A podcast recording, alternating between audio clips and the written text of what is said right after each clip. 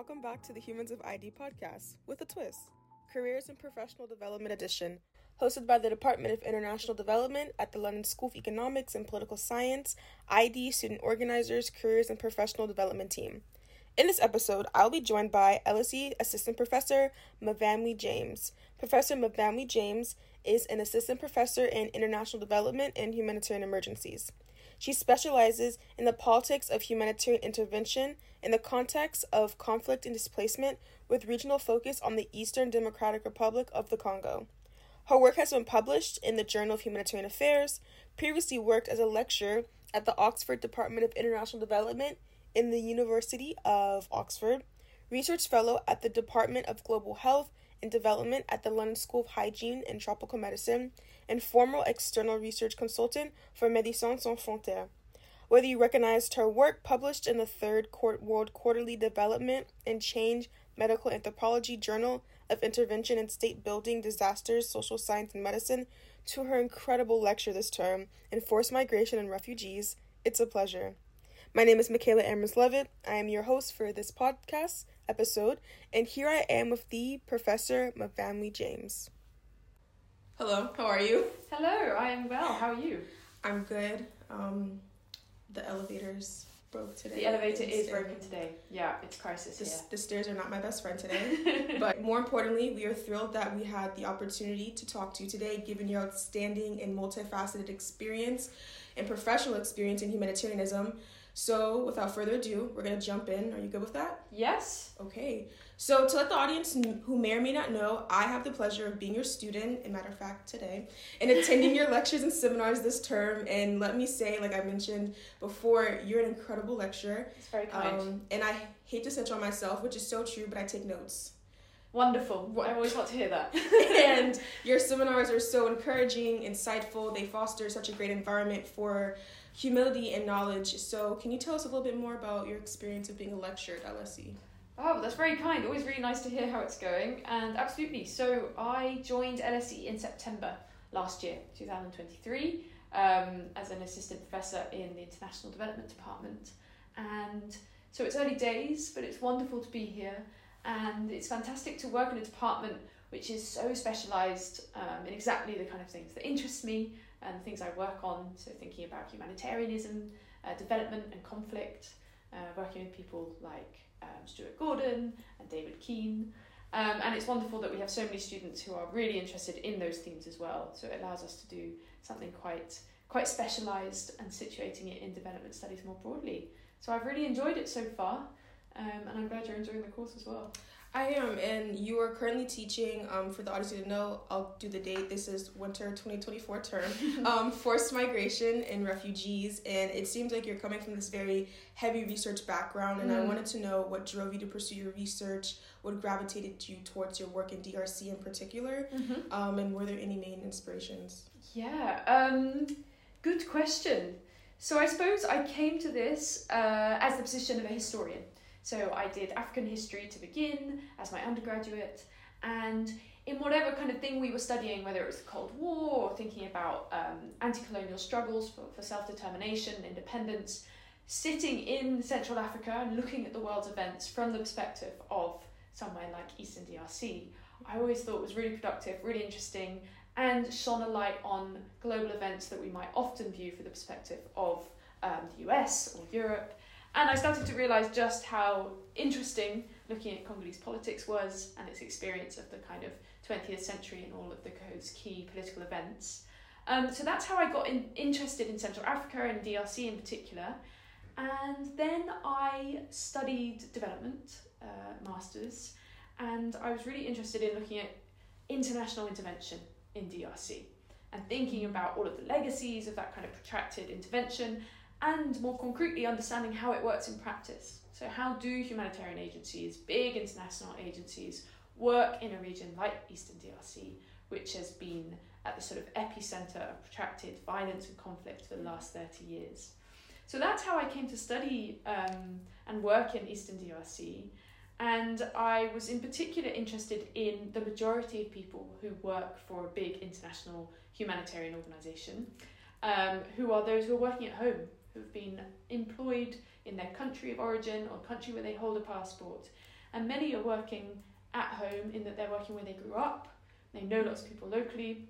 So I was interested in understanding the perspectives of those people and the importance of their humanitarian practice to international intervention more broadly. That's really interesting, especially you just to make sure I'm right. You are studying the people who are who are from the DRC who are working in these humanitarian crises. Yeah, okay. yeah. So the sort of national staff category. Okay. And on that term of national staff, which is incredibly important in terms of humanitarian crises, it sometimes seems that when people think about joining um, aid agencies, mm. they're thinking about it through this in my opinion, this Western type of lens where mm. um, they're going to go to Geneva, they're going to go to maybe um, The Hague or wherever, and there's sometimes this lack of recognition of the national staff that mm, exists mm. and the complexities that go into it. Can you touch more on that? Absolutely. So, you know, to a certain extent, if you're going to work for a big international organization, it would make sense that people would think about the big centres of gravity and power, places like Geneva or Paris or mm. London. Um, but in reality, for most of these big NGOs, the majority of their staff working on the ground, actually putting that policy into practice, are nationally hired staff. Um, so I started my research career by looking at the big humanitarian organisation Médecins Sans Frontières. Mm-hmm. And I was particularly interested in how humanitarian organisations work in a conflict environment. How do they manage security? How do they negotiate their access? And I became particularly interested in the role that nationally hired humanitarians were playing in those processes and in particular in deciphering a really complicated political environment for foreign interveners who needed to grapple with it really quickly in order to do their work. Um, so absolutely, I was trying to take a shift away from Geneva, away from Paris, to look um, at the people on the ground, and most of them were working at home.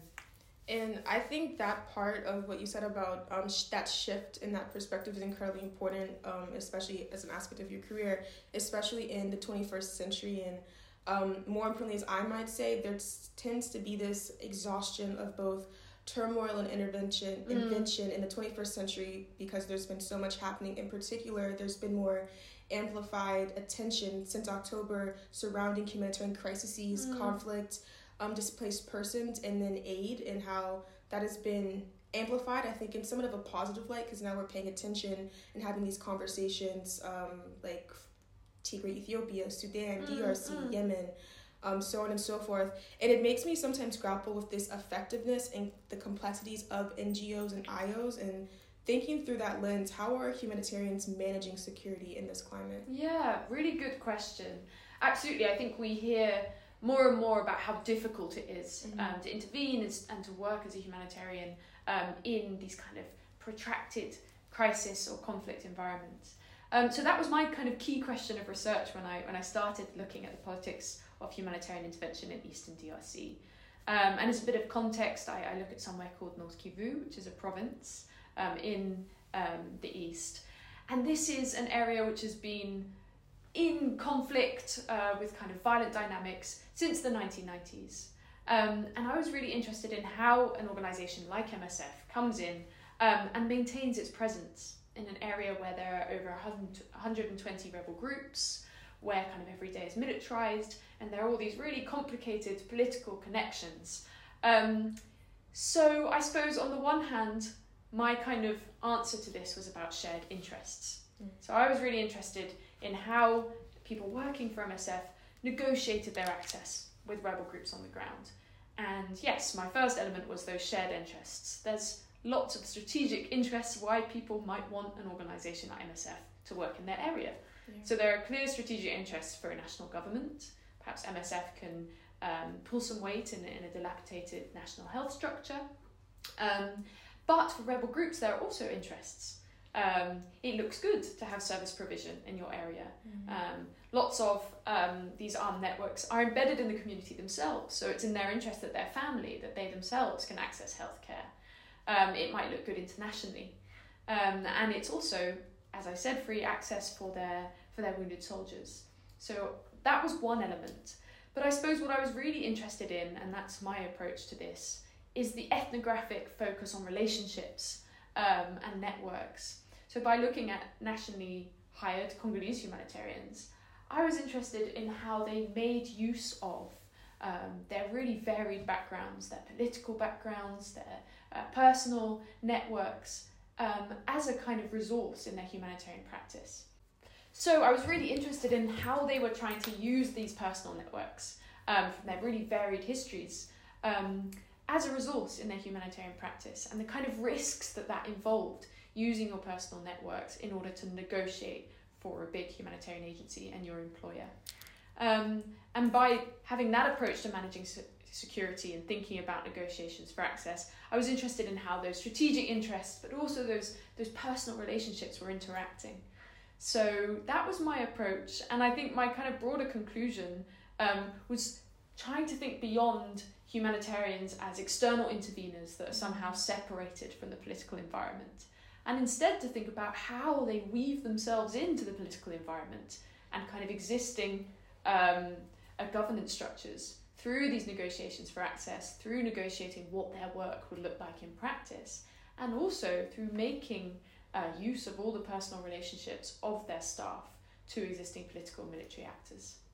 I think that is incredibly important talking about and somewhat giving humanity back to national staff mm, in this mm. form of recognition. You've also men- mentioned um, when dealing with armed groups, the complexities of special rebels who also gain aid, and there tends to be this odd symbiotic relationship. And granted, there's so many more complexities that go hmm. into mm. the work that national staff have to do.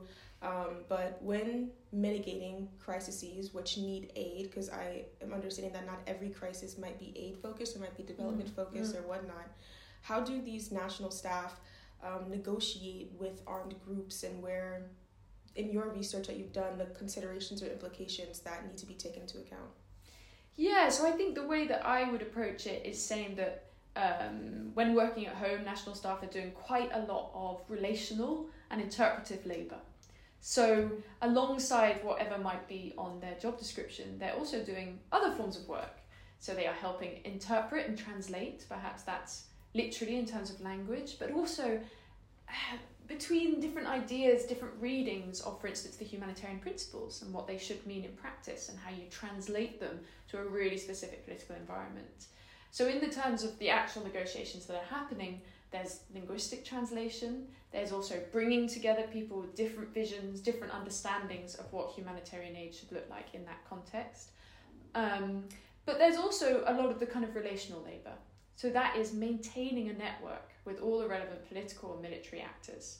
Because often, um, even though the foreign staff are in positions of power, um, perhaps they're the project coordinators or the people running the whole country's programs, they are often not there for that long. Perhaps they do a year, a uh, year and a half. So there's a lot of turnover at the top, and so it is up to the national staff who are there, some of them been working for decades, to maintain those relationships um, to keep up that analysis of the political situation and what it might mean for the humanitarian organisations' relationships and safety. Um, so there's a lot of work going on there uh, that goes beyond just the immediate meeting and negotiation in a particular room at a particular time. It's also um, a kind of ongoing project of maintaining relationships and analysing the political environment. And I wanted to know if you can share a significant case or situation where the humanitarian system has played a crucial role in the protection of displaced persons, how that international system has mitigated the large influx of humanitarian conflicts of and forced migration. And the I guess this broader question of do we have the capacity and why are we still struggling? Mm. Clearly, there's mm. just so much com- complex to that. Mm. So effectively, does this ever work? yeah, I mean, really good question. And I think given that the bulk of my on the ground experiences in the Eastern DRC, it's quite easy to be a pessimist about this.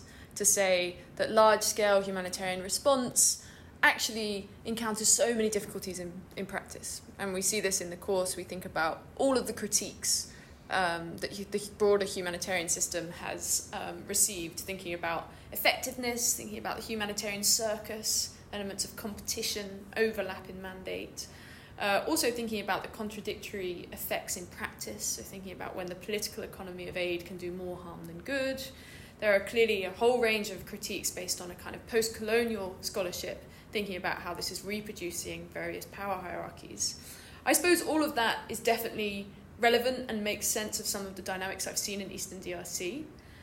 I do wonder, though, increasingly with the UN budget being scaled back, with peacekeeping budgets being scaled back, and slowly we see a sort of retreat. Um, I do wonder about the impact. I think sometimes we it takes a, a huge retreat of the international intervention infrastructure for us to see the kind of impact it was having. So in Eastern DRC, even though it falls short in many ways, I think the large scale removal of assistance would be catastrophic. Um, in terms of kind of interesting or cases where we see hope uh, and success, I think that's a really good question. Um, I mean, it depends. Some people would take different cases from today and say, well, on the one hand, immediate needs were cared for, but what about the long term? Yeah. And perhaps there's intrinsically a critique there in humanitarian aid, um, which is even when it does its job on the tin, it provides kind of life saving needs. Um, what about the longer term? So if we think about some of the mega camps in northern Kenya or the kind of mega refugee camps that are forming in the Middle East. On the one hand, immediate needs were really successfully cared for. People have access to food, to shelter. If we look at the kind of sphere standards, perhaps a lot of those were kind of successfully implemented, and there's been much better coordination. However, then I think it raises again difficult questions of political outcomes or political solutions. The idea that humanitarian intervention can only do so much, and this comes back to one of the oldest critiques in the book, which is trying to respond to kind of political problems with humanitarian solutions. And that's where we see lots of limitations of how the system works. And I think that poses a really good question. This is something that I'm also, you know, constantly thinking about is those long-term impacts. I um, spoke with Professor Gerry Simpson, and we talked about this um, the intersectionalities between this and international law. And there was a mention mm-hmm. about how the law tends to um, come in in the same way to mitigate the, the government and you know making sure that war crimes and that human rights abuses are being kept but there's never that long term mm-hmm. um, plan as well. And i think that's really interesting. And given your research with drc and understanding like i've continued to mention how complex and important it is for us to have these conversations and more importantly for those who want to enter this field mm. and try to fight this good fight and do that research are there any experiences or anecdotes from your work in the field of research and with msf that have last, left this long lasting impression on you? Mm, very good question I think the kind of moment that for me was a very long. I am going to say 2 mm-hmm. two different moments okay. which have made me question my own kind of researcher hat critical view of humanitarian aid. And I think the first one was I did a lot of research in kind of urban areas in Congo where there was lots of criticism towards the dominant humanitarian system, kinds of inequalities that it reproduced. There was lots of kind of ambivalence mm-hmm. towards the larger international humanitarian system. However, when I went to go and live and travel in rural areas, in particular in Masisi, which is one area in eastern DRC, I was really struck by how the kind of MSF project that I was looking at, which was a large hospital in a rural area, I was struck by how it built its own social world. And so the appreciation of the humanitarian work that was taking place there was also about this being a town where everyone knew someone who worked for MSF or where the hospital had been part of everybody's everyday lives. And I think there, discussions with people about, okay, it has humanitarian presence been here long enough? Is it time for MSF to withdraw? I was really struck by the answers there, being like, well, no, that would be a form of abandonment and mm. neglect. Um, and so I, I, that sort of challenged my initial views about um, seeing humanitarian aid and its projects in their complexity and thinking about the kind of human relationships and social worlds that they build um, which sometimes we can miss in the, either theoretical critiques or the broader kind of news cycle critiques about, about what intervention is and how it works in practice. I think the second moment that really struck me was when I was living in Goma, which is uh, the capital of North Kivu province. There were lots of debates about whether the UN peacekeeping mission, which has been there for a very long time, it's sort of the UN's oldest and most expensive peacekeeping mission, lots of debates and controversy about whether this mission should leave and I was traveling through the city, and uh, in the space of about a week, I managed to go through two different protests. One protest was calling for the peacekeeping mission to leave, mm-hmm. based on well founded critiques of its effectiveness um, and also a broader kind of political commentary on where the priorities are, saying what about civilian protection of life, um, who's making money, is this just a political economy which is sort of serving the interveners? And that was the kind of big political critique. But at the same time, I passed a protest of uh, Congolese employees of the peacekeeping mission who had recently been fired because of scale downs. Okay. And they were saying, We are now humanitarians, we've been working in the sector for a long time, you can't just make us uh, unemployed. Um, and so I thought that those two protests, as a story of two protests in one city, for me really struck me about just how complicated the politics of international intervention are and the kind of unintended impacts they can have in the political economy, but also in terms of people's lives.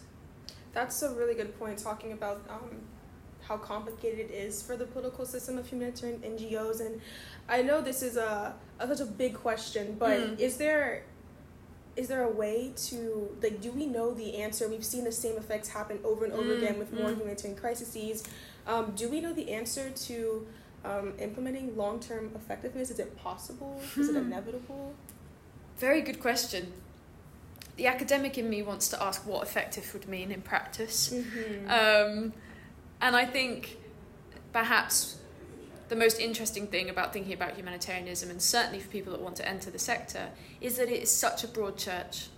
It is a community, a label which encompasses such a broad range of organisations, agencies, approaches that clearly share a common goal. This is about shared humanity um, and the value of humanity. But I think they also have crucial differences about what they're trying to do and therefore what effectiveness would even mean. So I think it would depend on the kind of organisation and the kind of goals. I think looking at kind of a Dunantist organisation or an organisation that has quite a minimalist vision of what it's trying to do. So an organisation like MSF, on paper, is just about preserving human life. It says, you know, the broader political kind of changes, social changes that need to be made to change the structural system that impacts people's lives, that's beyond our remit. We are about preserving biological human life.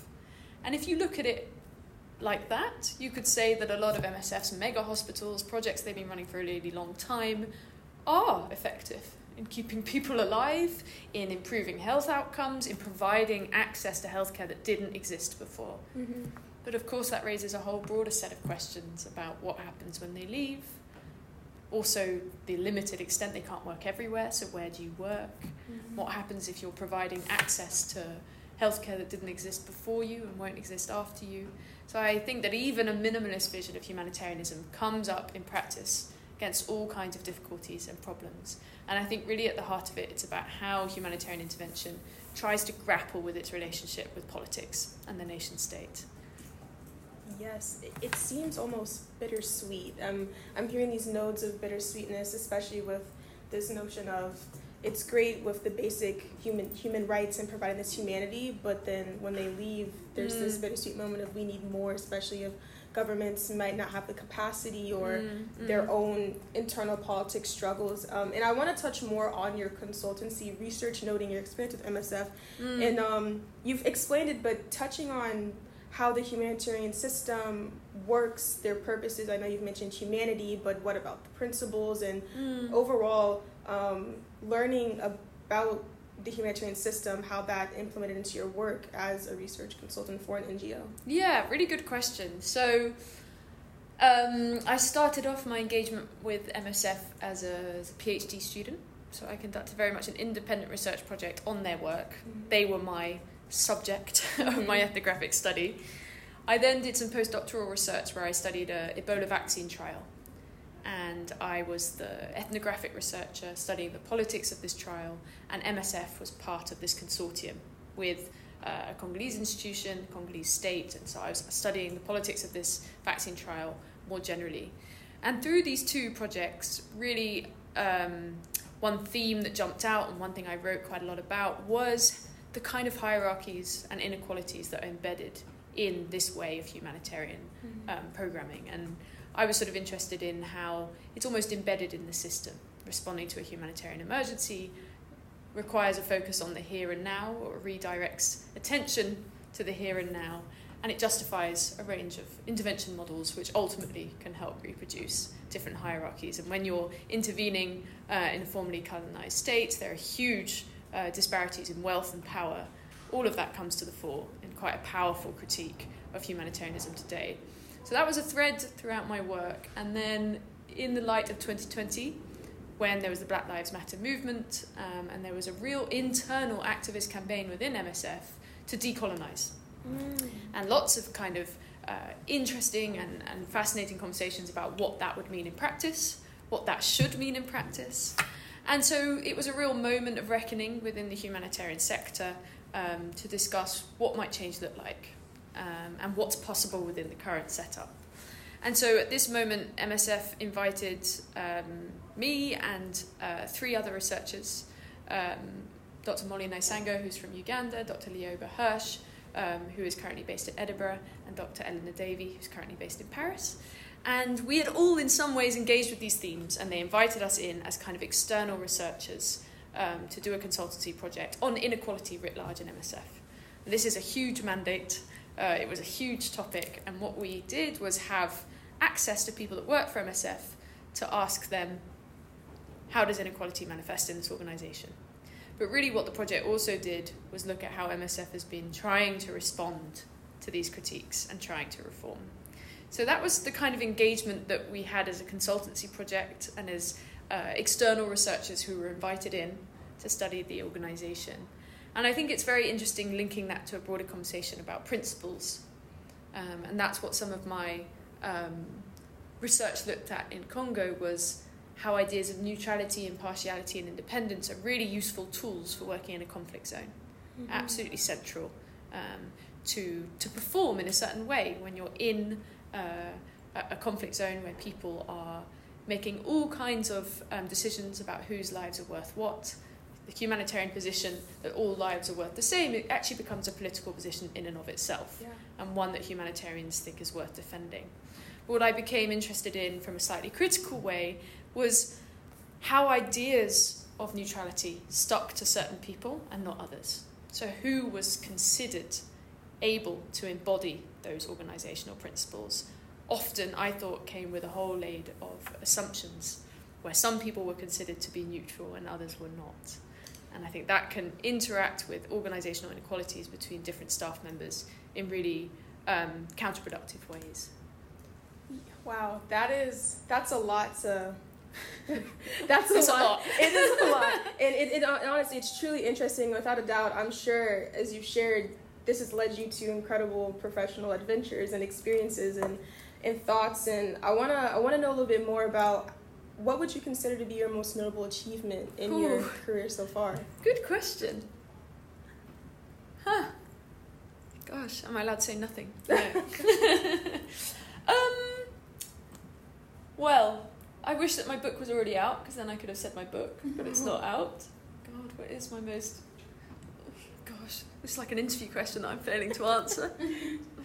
um, I think perhaps I would say that my biggest professional achievement so far, which is an ongoing process, okay. is about how to toe that line between being academically critical mm-hmm. towards humanitarian practice and informed enough about the complexities of what it looks like on the ground in order to make sure that your analysis is useful and valid to people who are also working for the organisation. And I think that's a really difficult line to toe. Yeah. It's quite easy to write very critical theoretical pieces, but I think that once you go and spend lots of time and watch how humanitarian organisations are trying to work in practice and spend time with long standing staff, you suddenly see that you're far from having any kind of answer about what should be done differently. So I think that through spending lots of time being very humble and combining that with kind of academic theory, you can come up with um, certainly a more constructive critique, but one that's really analytically powerful um, beyond the kind of ivory tower. So I suppose it's not an achievement, it's my aim, which is ongoing. an ongoing aim. And honestly, I know there, like myself, who's just entering this, this subject and this setting and talking and learning from you, um, uh, trying to reach this so-called ivy tower and trying to tote Mm. this line for those who are interested in pursuing a career in Mm. academia uh, or researching for organizations like yourself humanitarian work what advice could you offer gaining for those relevant experience and to try to make a meaningful impact into this field Yeah, so I would say several things. If you want to go into academia um, and you're interested in studying humanitarianism, then I suggest that making links with humanitarian organisations is going to be key. Um, it's difficult, especially if you want to study an organisation. Why should they let you in to study them? But it's going to be key if you want to actually have real kind of long term engagement and access to studying those practices on the ground. So that would be one um, kind of tip.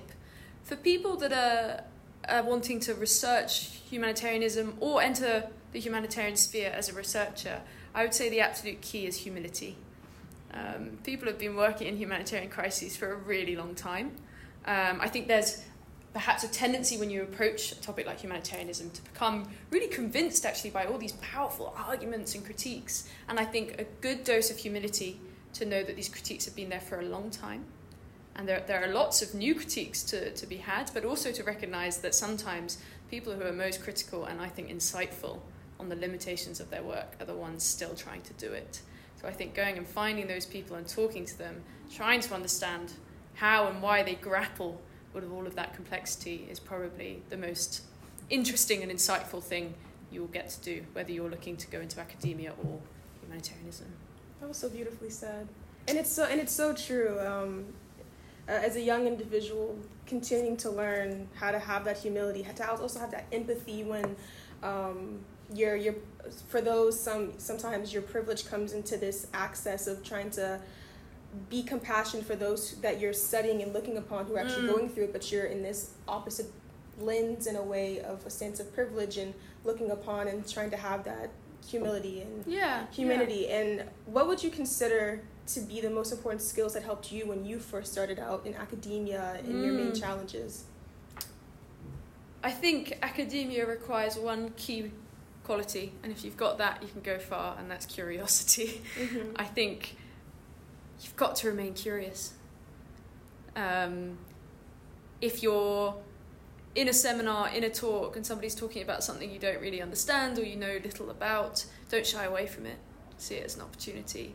And I would say the curiosity is also going to be absolutely key to your perseverance because entering academia requires a lot of perseverance. Your kind of training program to become an academic is going to be effectively working on the same essay title for three or four years. So you can imagine that that, that can get quite frustrating.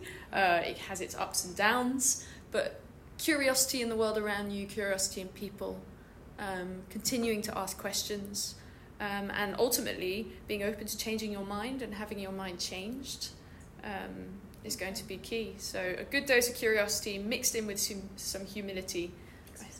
It's Yeah, like a, a beautiful cocktail that's academic cocktail that's the ideal. Yes. and uh, if you had to give one final piece of advice guidance inspiration or hesitation to the audience or students or those who are seeking out or want to get started in this career field what would you say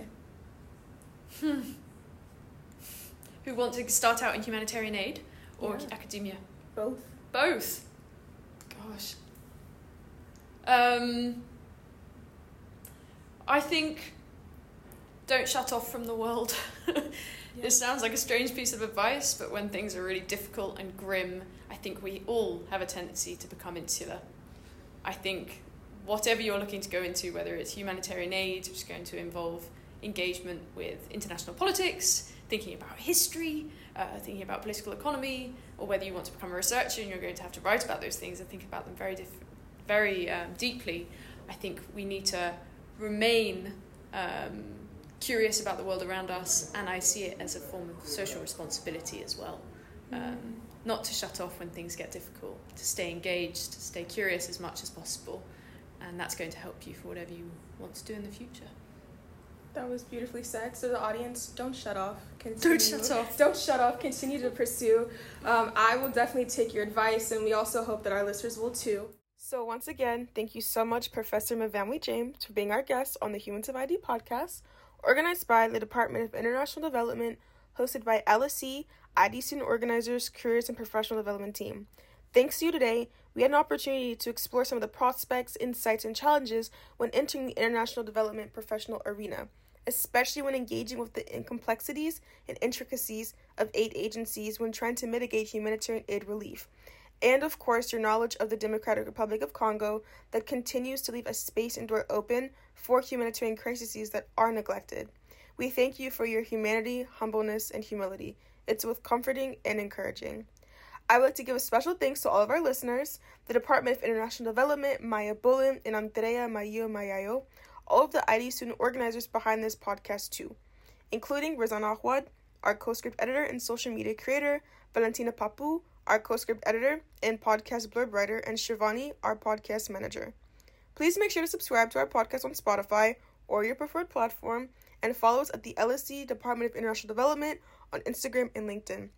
Send us any questions, comments, suggestions, thoughts on what you would like to hear on the International Development link in bio, as we want to hear from you. So stay tuned for more of the best guests as we continue exploring further insights on how to start out on the development sector. This podcast will continue with special guests covering sectors from international organizations, government, NGOs, and think tanks. And the next podcast will be a studio episode joined by LSE professor Omar Alghazi. Until next time, this has been your host, Michaela Emrys Levitt.